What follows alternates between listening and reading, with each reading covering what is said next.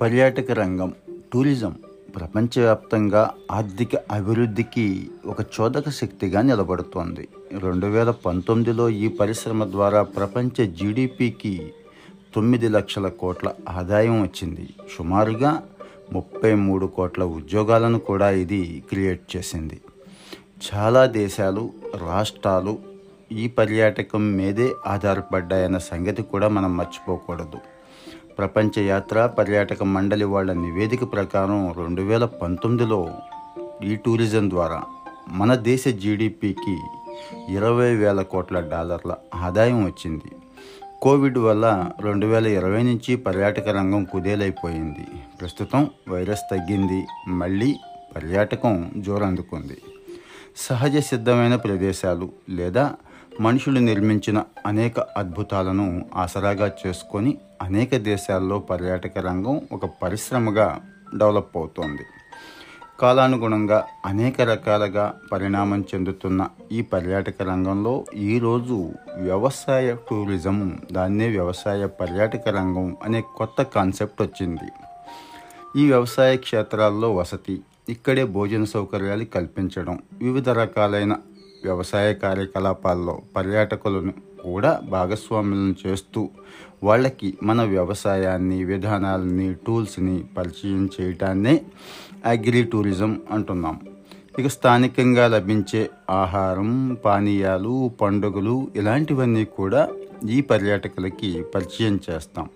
వీళ్ళంతా పంట కోతలో పంట నాటడంలో ఇలాంటి వాటిల్లో చక్కగా ఇన్వాల్వ్ అవుతారు. ఇంకా చేపల వేట లాంటివి అదనం. ఈ వ్యవసాయ పర్యాటకం ఫస్ట్ అమెరికాలో అందుబాటులోకి వచ్చింది.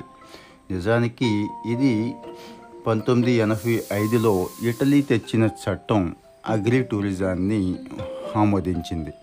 ఆదాయాలను పెంచుకోవడానికి ఈ చట్టం ప్రోత్సహిస్తుంది. మహారాష్ట్ర బారామతిలో వ్యవసాయ పర్యాటక అభివృద్ధి సంస్థ ఏర్పాటుతో భారతదేశం అగ్రి టూరిజానికి స్టార్ట్ చేసింది. ఔత్సాహిక పారిశ్రామికవేత్త పాండురంగ తవారే రెండు వేల ఐదులో ఏటీడీసీని స్థాపించారు.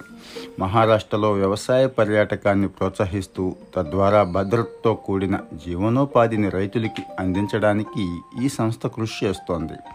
బారామతి జిల్లాలోని ఒక గ్రామంలో పైలట్ ప్రోగ్రామును ప్రారంభించిన ఏటీడీసీ ఆ తర్వాత శిక్షణ పొందిన అనేక మంది రైతులతో రాష్ట్ర వ్యాప్తంగా వ్యవసాయ పర్యాటకాన్ని అభివృద్ధి చేసింది. తద్వారా కర్షకులు తమ ఆదాయంలో ఇరవై ఐదు శాతం మేర వృద్ధి సాధించగలిగారు.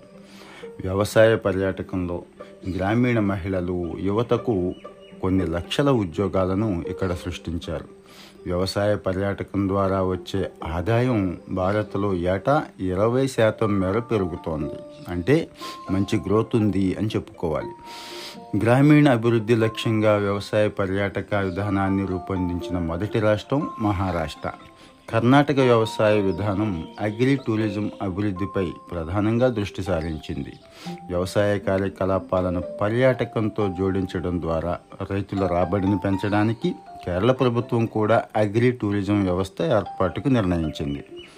రైతుల ఆదాయాన్ని రెట్టింపు చేసే ఈ అంశం మీద కేంద్రం ఏర్పాటు చేసిన కమిటీ కూడా అగ్రి టూరిజాన్ని అభివృద్ధి చేయడానికి అవసరమైన విధానాన్ని రూపొందించాలి అని సూచించింది. ఈ నేపథ్యంలో ఇటీవల కేంద్ర పర్యాటక మంత్రిత్వ శాఖ ప్రత్యేకమైన యాక్షన్ ప్లాన్ ప్రకటించింది. ఇందులో అగ్రి టూరిజాన్ని కూడా జాయిన్ చేశారు.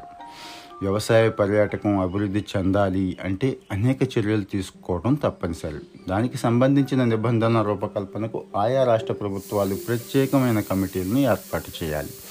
పర్యాటకులకు సరైన భద్రత కల్పించడం మీద ప్రధానంగా దృష్టి సారించాలి. వ్యవసాయ పర్యాటకంలో భాగంగా టూరిజం శాఖలు ప్రత్యేక లైసెన్స్ జారీ చేయాలి. తద్వారా రుణాలు అందుకోవడానికి పన్ను మినహాయింపులకు అవకాశం కల్పిస్తుంది. రుణ వితరణలో సహకార సంఘాలను కూడా భాగస్వామ్యం చేయాలి. వ్యవసాయ పర్యాటకాన్ని సమన్వయపరచడం సులభతరం చేయడంలో గ్రామ పంచాయతీల వంటి స్థానిక సంస్థలు కీలకమైన పాత్ర పోషిస్తాయి. వాటి సహకారాన్ని కూడా తప్పకుండా తీసుకోవాలి. వ్యవసాయ పర్యాటకాన్ని విస్తృతం చేయాలంటే రాష్ట్రాల టూరిజం శాఖలు ఆయా వ్యవసాయ పర్యాటక క్షేత్రాల్లో స్థానికంగా జరుపుకునే పండగలను తప్పనిసరిగా నిర్వహించాలి. అగ్రి టూరిజం మీద డిప్లొమో సర్టిఫికెట్ లాంటి కోర్సులను ప్రారంభించడం కూడా మంచిదవుతుంది. దీని ద్వారా గ్రామీణ యువత ఈ వైపు వచ్చి చక్కటి ఉపాధిని ఆదాయాన్ని పొందుతారు. ఇక ఆన్లైన్ సామాజిక మాధ్యమాల్లో ఈ అగ్రి టూరిజాన్ని విస్తృతంగా ప్రచారం చేయటం ద్వారా పెద్ద సంఖ్యలో ప్రజలను వ్యవసాయ పర్యాటకం వైపు ఆకర్షించవచ్చు వారి ఆదాయాలను పెంచవచ్చు కొత్త ఉపాధి అవకాశాలను కూడా క్రియేట్ చేయవచ్చు.